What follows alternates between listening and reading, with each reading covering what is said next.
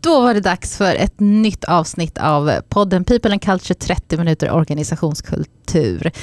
Vi sitter som vanligt på Clarion Sign. Ni har med er moi, Teresa och Angela har ni här. Och idag är det väldigt speciellt. För idag, det här avsnittet har jag sett fram emot väldigt mycket.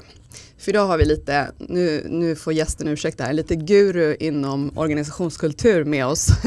Nämligen Linus Jonkman som är organisationsutvecklare för er som inte vet, också författare och föreläsare. Välkommen hit! Wow, tack vilket mottagande. ja, det är helt rätt.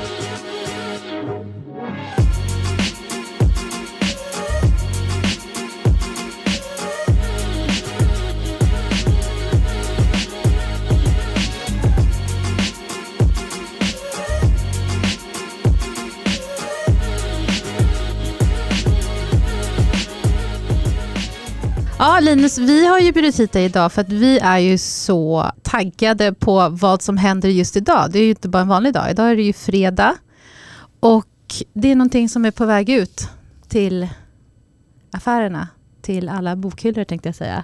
Din bok. Det stämmer. Ja, eh, och eh, Glöd eller levebröd om konsten att hitta meningen med jobbet. Det här låter ju superintressant.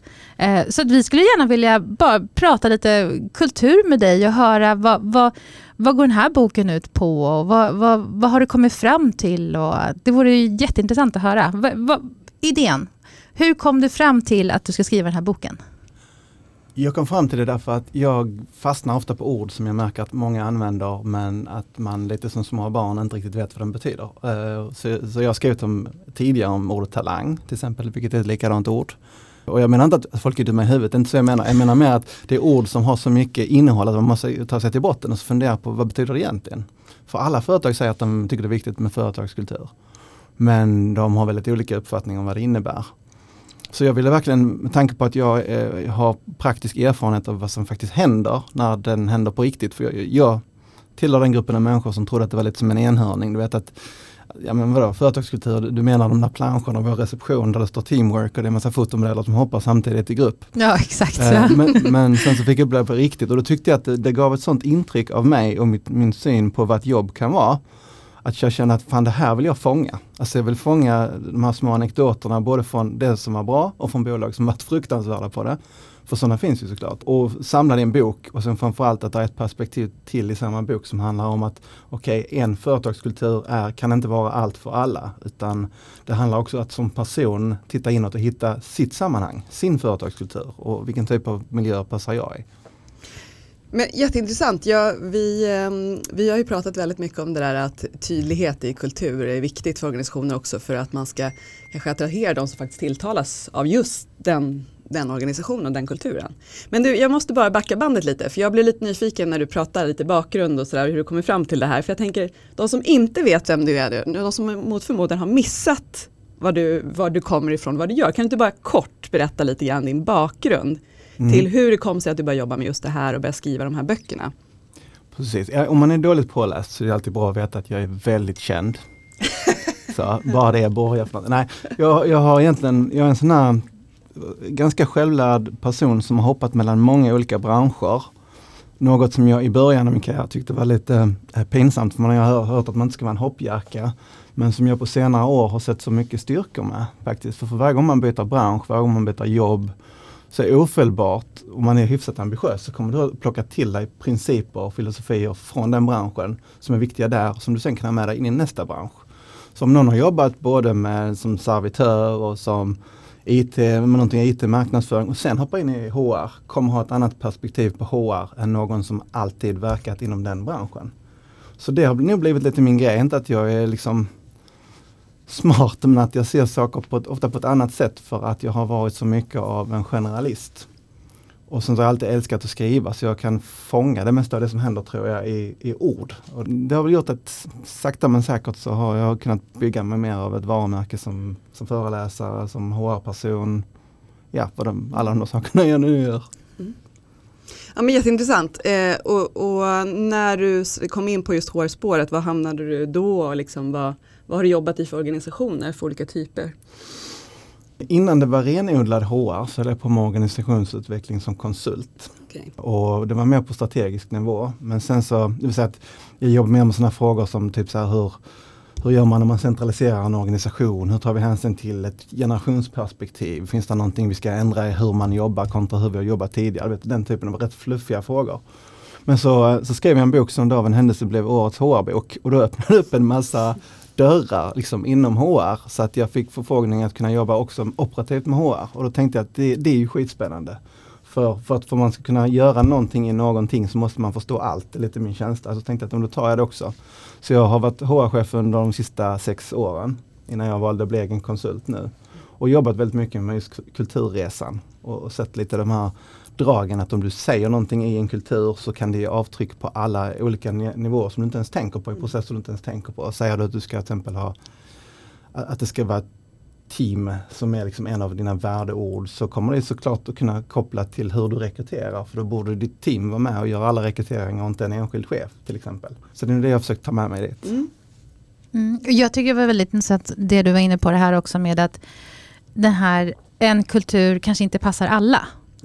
Och för den frågan har jag ju fått många gånger när jag har varit ute hos kund och de säger så här, men Teresa, här kan vi, inte, vi kan inte ha Tesla till allihopa. Vad ska vi då göra? Om det nu är förmåner man pratar om och sådär. Mm. Och då, då, brukar jag också säga det, att det handlar ju om att hitta eran kultur. För då blir det lättare att rekrytera in den, de personerna som kanske har samma syfte, värderingar, vad det nu kan vara. Men det handlar ju om att man måste identifiera den kulturen först innan. För att annars är det så lätt hänt att man vill ha både ja, men den här kompetensen och den här personligheten och allt sånt där och så, så blir det krockar istället. Jag har ju hört om så här hemska exempel där eh, personer kommer in i organisationer och de ser dem snarare som sekter. Mm. Men personerna som är där, de trivs ju jättebra. Mm. Men det är för att man är så olika. Och då har man egentligen inte riktigt kanske pratat om det här på ett tydligt sätt från början så att de här personerna kommer in med helt andra mm. förväntningar. Intressant. Men jag tror skillnaden på en sekt och på en stark organisation det är självkritik. Det är hela skillnaden. För att om jag börjar, om jag kritiserar en sekt, exempelvis Scientologikyrkan, så vad som kommer hända då är att det kommer komma jurister efter mig. Men om jag kritiserar en väldigt stark organisation, vad som de antagligen kommer göra då är att de kommer säga att de kommer titta inåt och kommer de säga, vänta, har han något fog för att säga de här sakerna om oss? Är det något vi behöver tänka på att göra annorlunda som ger honom det här intrycket av att vi inte är som vi säger? Så, så en stark organisation, det, det hela trixet är ju självdistansen, att inte fastna i grupptänkande och tycka att vi är så jävla bäst, ingen annan kan lära oss någonting. Utan hela tiden vara receptiv för att dels att världen påverkar, att man förändras, att det finns makter som försöker ändra ens kultur. Att man har, har det som ett, ett fokus och hålla koll på sig själv. Ja, det är verkligen viktigt att tänka på. Mm. En bra insikt. Men det var en, en, en, första udd på din fråga. Vad var det? Det var om uh, innan du kom in på sektor, du triggar mig med sektorn. ja, nej, men jag tänkte på det där att, att, olika kulturer. Om en kultur kan vara allt för alla. Mm. Den har jag tänkt på. Jag tycker att en kultur som är allt för alla den är väldigt, väldigt, väldigt tråkig och beige. Och det är nog ingen som vill vara i den för att man vill inte ha det tråkigt och beige. Och jag vet att jag tror att Per Gessle tror att jag har något korståg mot honom. Men jag brukar använda honom som ett exempel. Mm -hmm. Per Gessles musik är sånt som du väldigt sällan hör att någon säger att jag älskar Per Gessle. Utan alla kan tolerera Per Gessle. Han är någonstans i mitten. Men Håkan Hellström är en sån grej som man antingen älskar eller hatar. Ja, det är så är det ju verkligen. så om man har ett företag då vill man ju vara en Håkan Hellström så att säga. Så att det finns en viss typ av människor som direkt läser din, redan din platsannons och tänker att där vill jag inte jobba. Nej. Men andra kan känna att fan, där ja. har vi någonting. Och så tänds den här glöden i ögonen på, på en och så kommer de till ditt företag och så får du ett väldigt högt engagemang redan från början. Mm. Det är ju så du vill vara. Och för att vara det måste man sticka ut hakan. Mm. Det, det, är som med alla människor, vare sig det är människor som är kända eller inte. Det är de som har någonting de står för som blir intressanta. Mm. Ja, helt rätt. Väldigt intressant jämförelse. Håkan Hellström, älskar du eller hatar du honom? Jag hatade honom från början, men han, han har vänt mig. Jag med, och ja. var det på en liveshow som han vände dig? Nej, vet, jag började bara lyssna och så bara kände att fan, här är någonting ganska liksom, genuint, väldigt mycket känslor, uh. väldigt mycket tonårsnostalgiskt som jag ändå kunde känna resonansen uh. när jag började lyssna in mig. Och sen satt jag där och hade en sån guilty pleasure och lyssnade inte på någonting annat än Håkan Hellström typ en hel vecka. Det tar tid innan man erkänner när man har gått från en ja, hatare ja. till en älskare. Komma ut ur Hellström-garderoben. Ja. ja men underbart. Det är ju väldigt som, som du säger, jag, jag tror väldigt mycket på det här med tydlighet i kulturen och våga sticka ut hakan och inte vara till för alla. Jag håller helt med, jag tycker det var väldigt intressant jämförelse. Vi pratar ju på liksom, hur, hur, vi ser på att man ska jobba med kultur och liksom hur man ska ge sig an när man ska skapa en, en stark organisationskultur. Men det skulle vara intressant att höra ditt perspektiv. det är många organisationer som lyssnar på det här och några är liksom nya för begreppet kultur och, och man har ju någon form av kultur men om man liksom känner att man vill forma sin kultur och börja skapa en, var, var ska man börja någonstans enligt dig? Det finns två sidor. Liksom. Det ena är vad, vad, gör man för att kulturen ska bli så bra som möjligt. Den andra sidan är att man är ju där som en kommersiellt intresse, det vill säga man har en kund. Så jag brukar tänka att jag har en respekt för vad kunden tycker. Så jag brukar säga så här, hur ser framgång ut för dig om vi gör ett kulturarbete? Och så de säger att ja, men framgång är kanske att vi får högre lägre personalomsättning, högre engagemang, att jag kan stanna åtta personer i korridoren av tio som kommer att säga samma sak när de beskriver vår företagskultur. Då, då har jag någonting att gå på. Uh, och sen brukar jag försöka tänka åt, åt, återigen från kärnan. Liksom. Okay, vad är det ni gör? Och, inte liksom vilken produkt ni har eller vad ni har för tjänst. Utan vad är den, den, den naknaste principen som finns för det ni gör.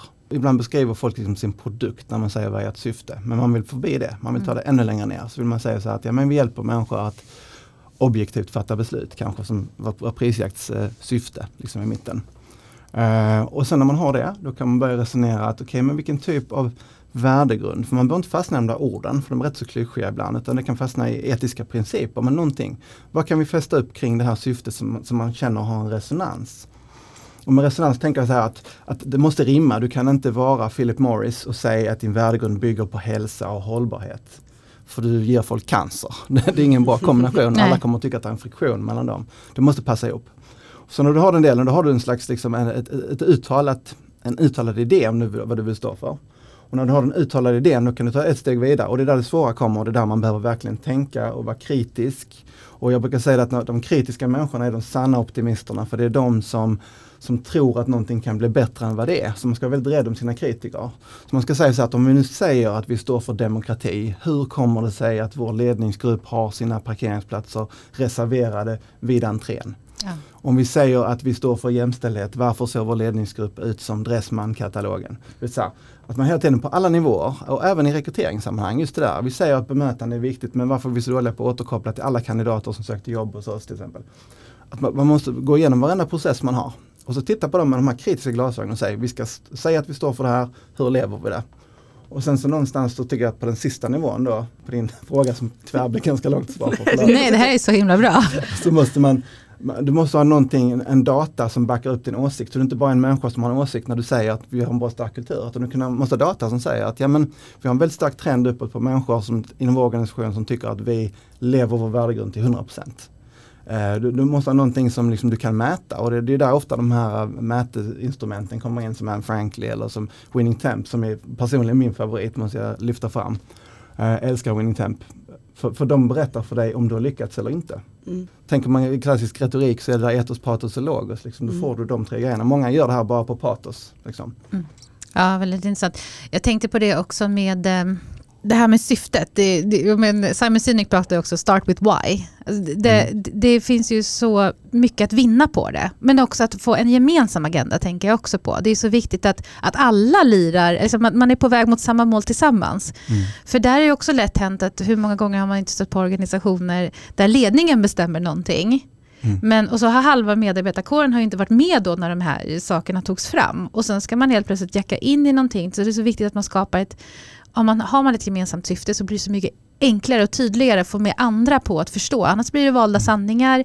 Min uppfattning om det här med team kan ju betyda någonting helt annat än för dig. Mm. Så där, vi, vi kan ju vara ibland ganska kritiska i den här podden kring just det här värderingar och värdegrunder och sånt där. För att många gånger så har man inte riktigt utgått ifrån kulturen utan man går utifrån ambitionen av att vara någonting. Mm. Men som kanske inte alls jackar in i det man de facto, hur man beter sig. Mm. Och just det här leva som man lär. Som förra eh, avsnittet som vi pratade om det här med work-life balance till exempel. Work-life balance, då var det just det här att ja, men du kan inte sitta som chef och säga så att nej, men du ska inte jobba över nu.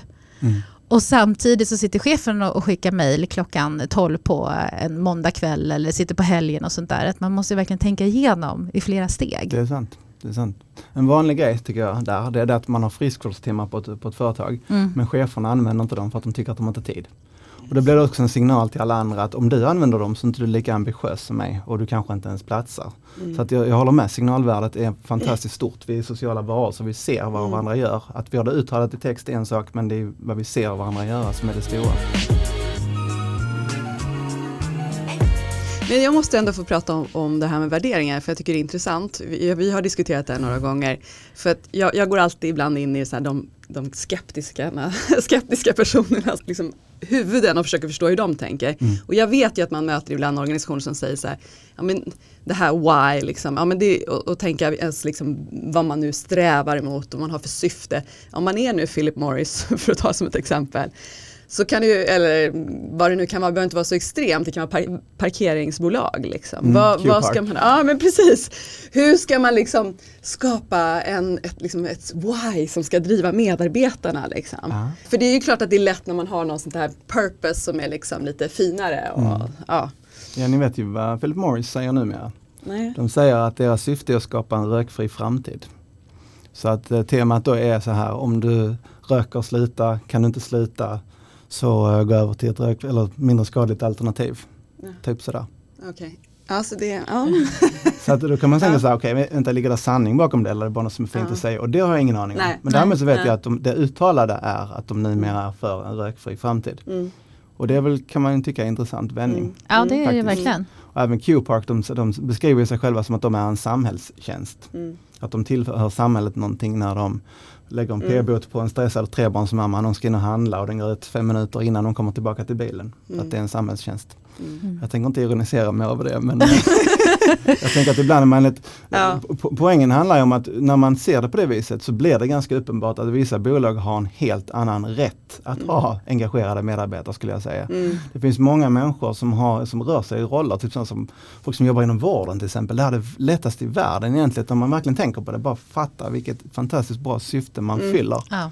Mm. Eh, och jag tror att i den resan vi gör nu, lite det handlar om folk är uppe så mycket på den här nivån och börjar fundera på vad meningen är med allting så kommer vi omvärdera många av de här lite lågbetalda yrkena nu. Även läraryrket är samma grej. När man tänker på vad de gör, de formar våra barn. Liksom, de lär oss, de, de skapar framtiden åt oss. Mm. Så tror jag att det kommer bli lite som i Finland, att den typen av yrken de eh, liksom Mm. rankar upp statusmässigt, liksom socialt.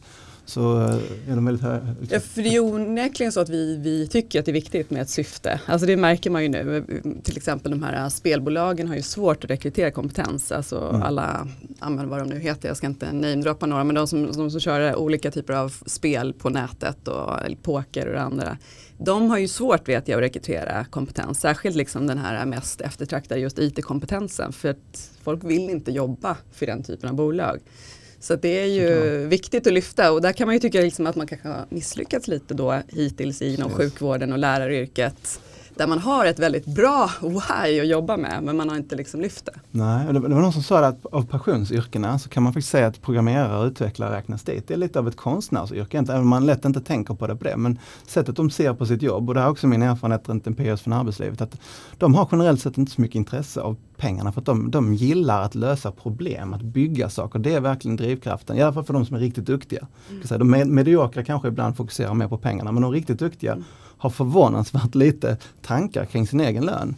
Och det är just det som är grejen, att om det bara är lön som skulle vara skillnaden varför de sticker till ett pokerbolag eller inte. Alltså, det, det spelar inte så stor roll, utan det är därför just syftet kommer att bli väldigt viktigt. Och har man då ett, ett, ett, en, en kärnaffär som inte är så, så positiv för folk, då får man se till att ha en spin-off på den kärnaffären som är positiv för Mm. folk. Så att du i alla fall kan ge folk känslan av att de, de bidrar till någonting bra till planeten.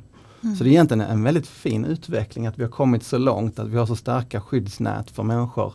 Att man kan börja fundera också, inte bara på att få in en lön, utan bara fundera på, okej men vad gör jag liksom för mig själv och för planeten?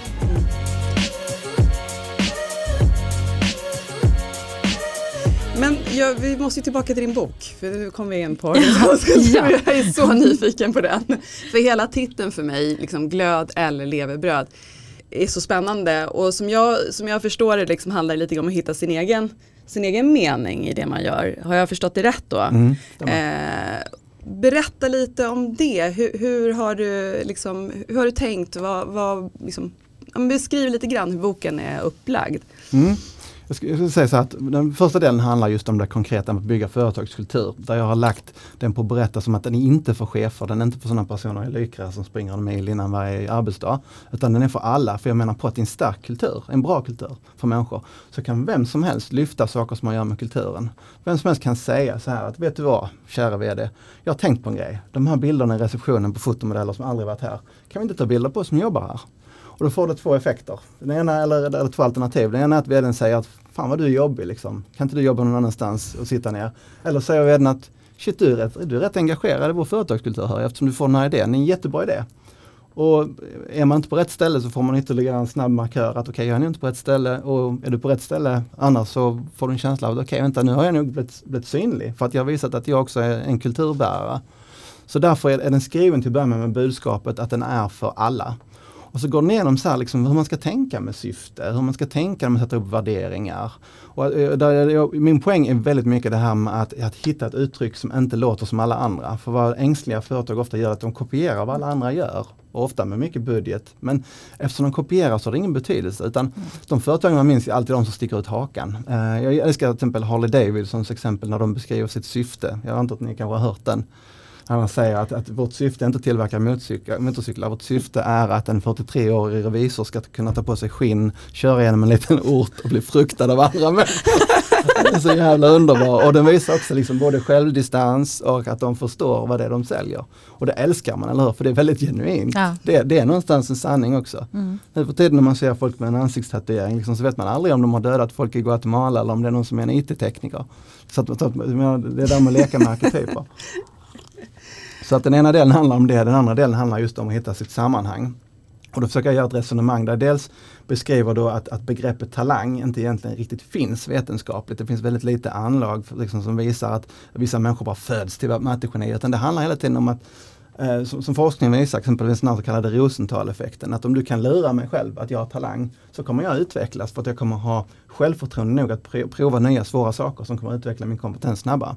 Så där är det här budskapet, liksom att glöm tanken på att du är bra eller inte bra på vissa saker utan bestäm dig vad du vill göra.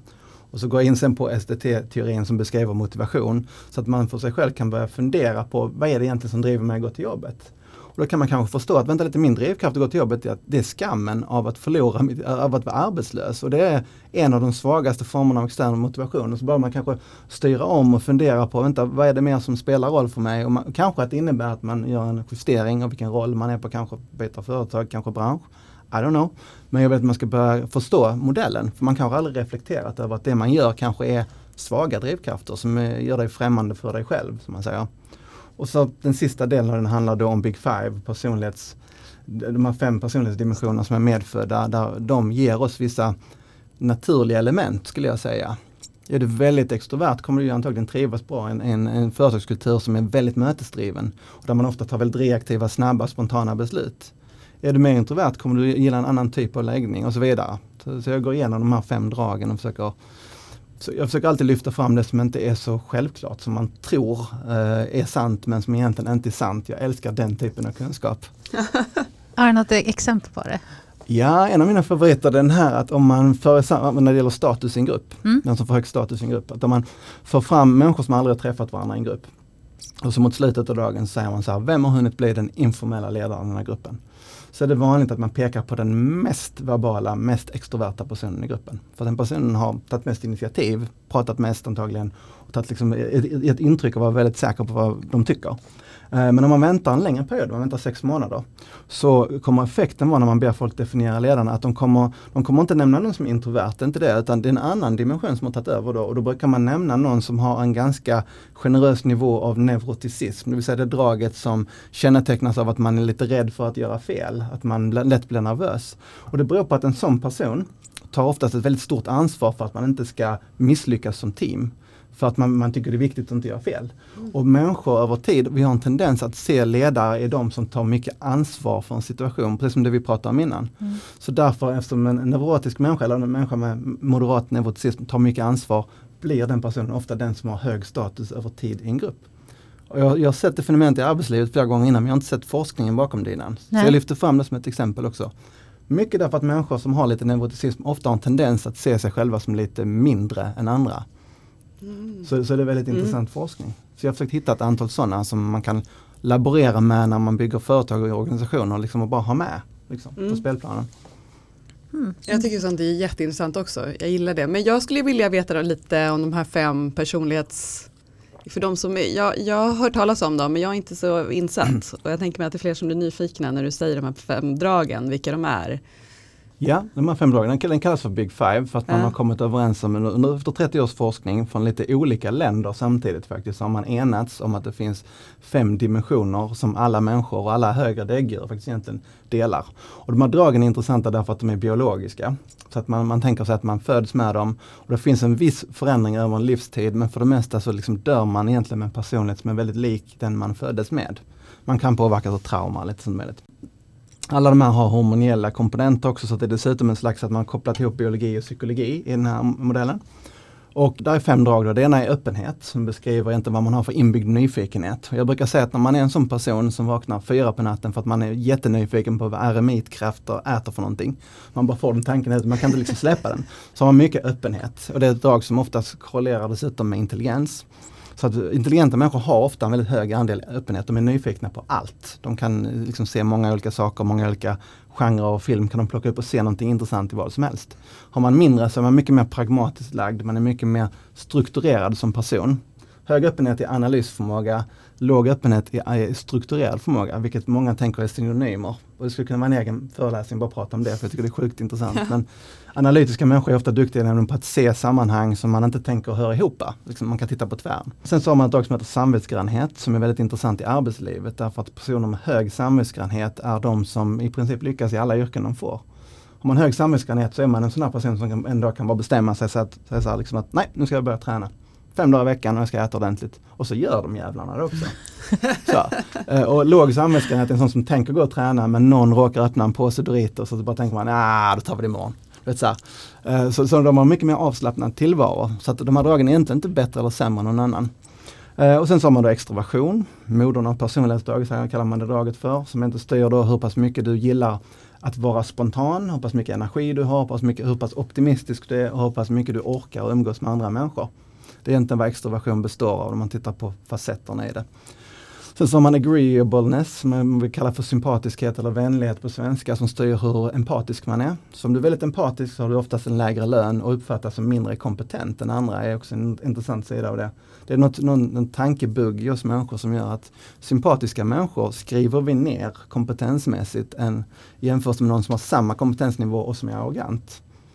Eh, och sen det sista laget är då just neuroticism som vi berörde som handlar om hur starkt man upplever de mörka känslorna om man säger så.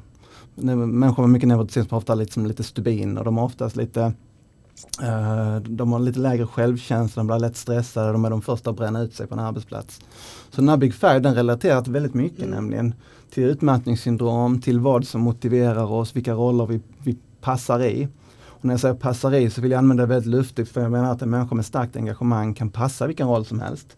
Men stressmässigt kan det påverka oss på väldigt olika sätt. Är det, vilka, av de här, vilka av de här dragen är vanligast? Vet man det bland ledare? Finns det någon sån koppling? Har man sett det? Alltså, till att börja med eftersom det är spektrum så ja. är det inte så att den placerar dig i en färg Nej. eller i 16 arketyper mm. utan det finns ju oändligt med liksom, kombinationer. Mm. Google har gjort en sån big data-analys på Big Five där de kommer fram till att det finns fyra liksom, ganska vanliga Eh, profiler också och de är ganska oinspirerande nämnda. Men när det gäller ledarskap så kan man säga så att det klassiska ledarskapet så har man sett att extroversion korrelerar med framgång som, som ledare.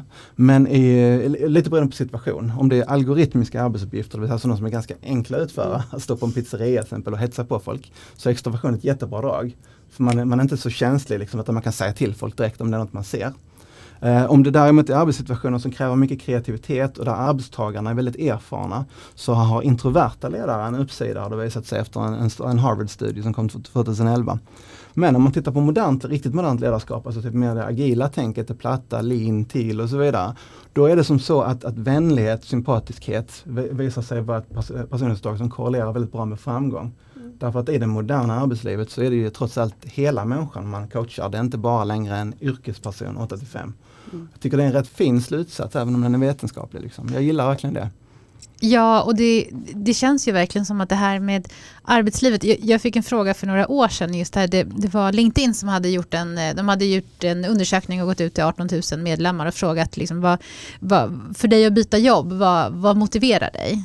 Och då var det ju över 50 procent, tror jag var 56 procent som hade svarat att det är om det är en bra arbetsplats. Mm. Och lägre var det här med titel och lön och sådana saker. Och då var det någon som frågade mig, men var det inte annorlunda förut? Och det var ju precis, om man ser 20-30 år tillbaka i tiden, då var det ju mycket titel och det är lön och det är prestige och det är mycket sånt. Men det har ju verkligen det har skiftat nu till att kunna, liksom, ledare behöver vara mer mjuka om man nu ska säga så. Man behöver se individen, man vill bli sedd som individ också. Mm. Alla ska inte vara stöpta i samma form.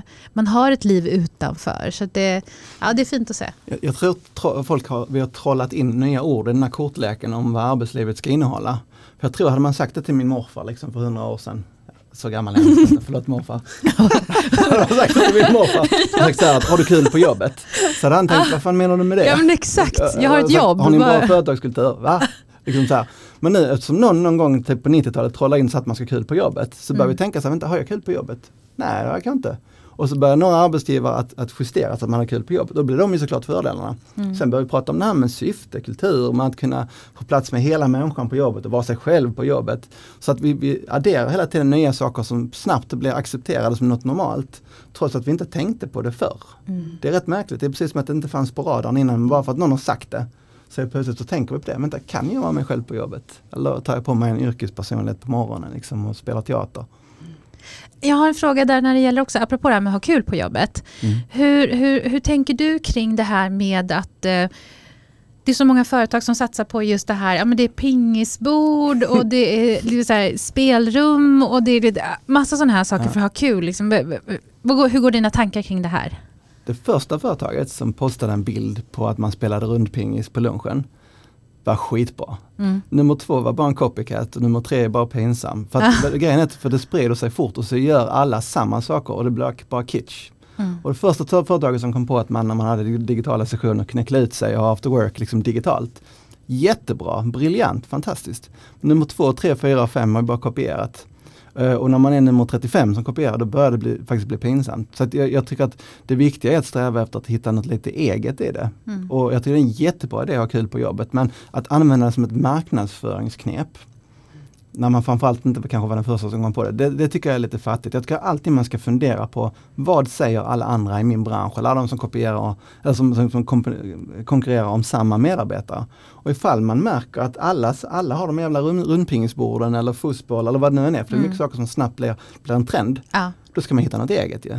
Har alla andra en kontorshund, ja men då kanske vi ska ha en leguan istället för det är mer liksom i linje med oss. Men att, att göra något eget. Och jag tänker också så här, kan det inte också vara en, en risk i det här att även, även om man hittar det här unika, om man inte har gjort det här arbetet från början med att sätta syftet. Alltså, ibland känns det som att det blir lite så show för gallerierna snarare. Att man implementerar massa, eller man, man köper in massa roliga saker för att man ska ha väldigt kul på jobbet. Men så har man ett ledarskap där man kanske, man har inte den här empatin då till exempel. Eller att eh, man är otydlig, man lever inte som man lär och så vidare. Att, mm. att det, och det blir så fel, det blir fel signaler istället. Mm. Ja men du ska väl vara jätteglad för att du får spela den här shuffleboard till exempel. Men sen är mötesstrukturen helt kaos om man har sådana här personer som bara freakar ut eller vad det nu kan vara. Mm. Så det, det, jag kan nästan bli lite provocerad ibland när jag ser alla de här sakerna och sen så ja, har man inte gjort... Jag har hört en del sådana historier om allt från popcornvagnar till musikvagnar eller så här musikrum till att man har Xboxar som står där men ingen vågar riktigt använda dem. Därför att kulturen på bolaget är inte sån att man bara rent liksom lite skönt glider in och spelar lite gura så här mitt när man har en paus. Utan alla är alldeles för stiffa och för ambitiösa ändå. Uh -huh. Så, så att här, här, här, tycker jag du sätter fingret på någonting som jag tycker är den magiska grejen när kultur fastnar. Det vill säga att det inte känns som att det är kulisser. Att den här liksom, musikrummet är inte en kuliss utan när jag ser helheten av hur vi är mot varandra, hur vår, vår ledarskap är, så, så, så, är det en logisk plats. Att det är klart jag kan glida in och spela lite gura på, på, på rasten för att vi är lekfulla här. Vi har liksom den här typen av, av löshet. Så att, för mig känner jag ofta att det är lite som, som när man kollar på dålig film så ser man alla kulisserna och alla de taffliga eh, liksom, replikerna. Men när man ser en riktigt bra film så tänker man inte ens på att det är en film. Man är så upptagen att bli och vara en del av berättelsen. Och för mig är det så tycker jag när man hamnar på en riktigt bra företagskultur. Då är man bara en del av berättelsen. Och man tänker kanske inte ens på att det är en kultur.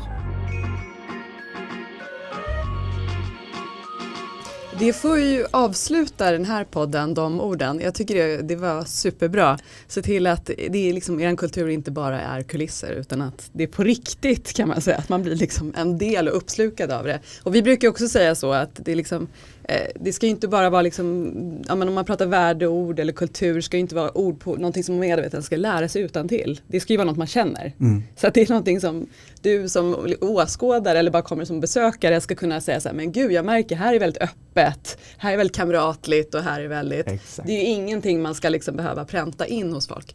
Men alltså vi är så glada att du tog dig tid att komma hit idag Linus. Eh, och det här samtalet skulle kunna fortsätta länge som Det känns verkligen som det. Ja, det, det ska bli superintressant att eh, läsa din bok också. Hoppas ni gillar den. Det är många one-liners. Som det, det var tråkigt kan du alltid luta dig på att den är rolig också förhoppningsvis. Ja, nej, men alltså, det här, bara det här samtalet nu har ju varit väldigt roligt och energigivande så jag ser fram emot att läsa boken. Tack. Känns som att det kommer vara samma uppfattning där, verkligen. Så Glöd eller leverbröd heter den eh, av Linus Jonkman. Och eh, vill ni, har ni frågor som ni vill att vi ska förmedla till honom eller liksom på temat vi har pratat om idag får ni jättegärna mejla till hello at culturebydesign.se. Stort tack för er tid. Tack för att du kom Linus. Tack så hemskt mycket. Ja, tack för att ni lyssnade.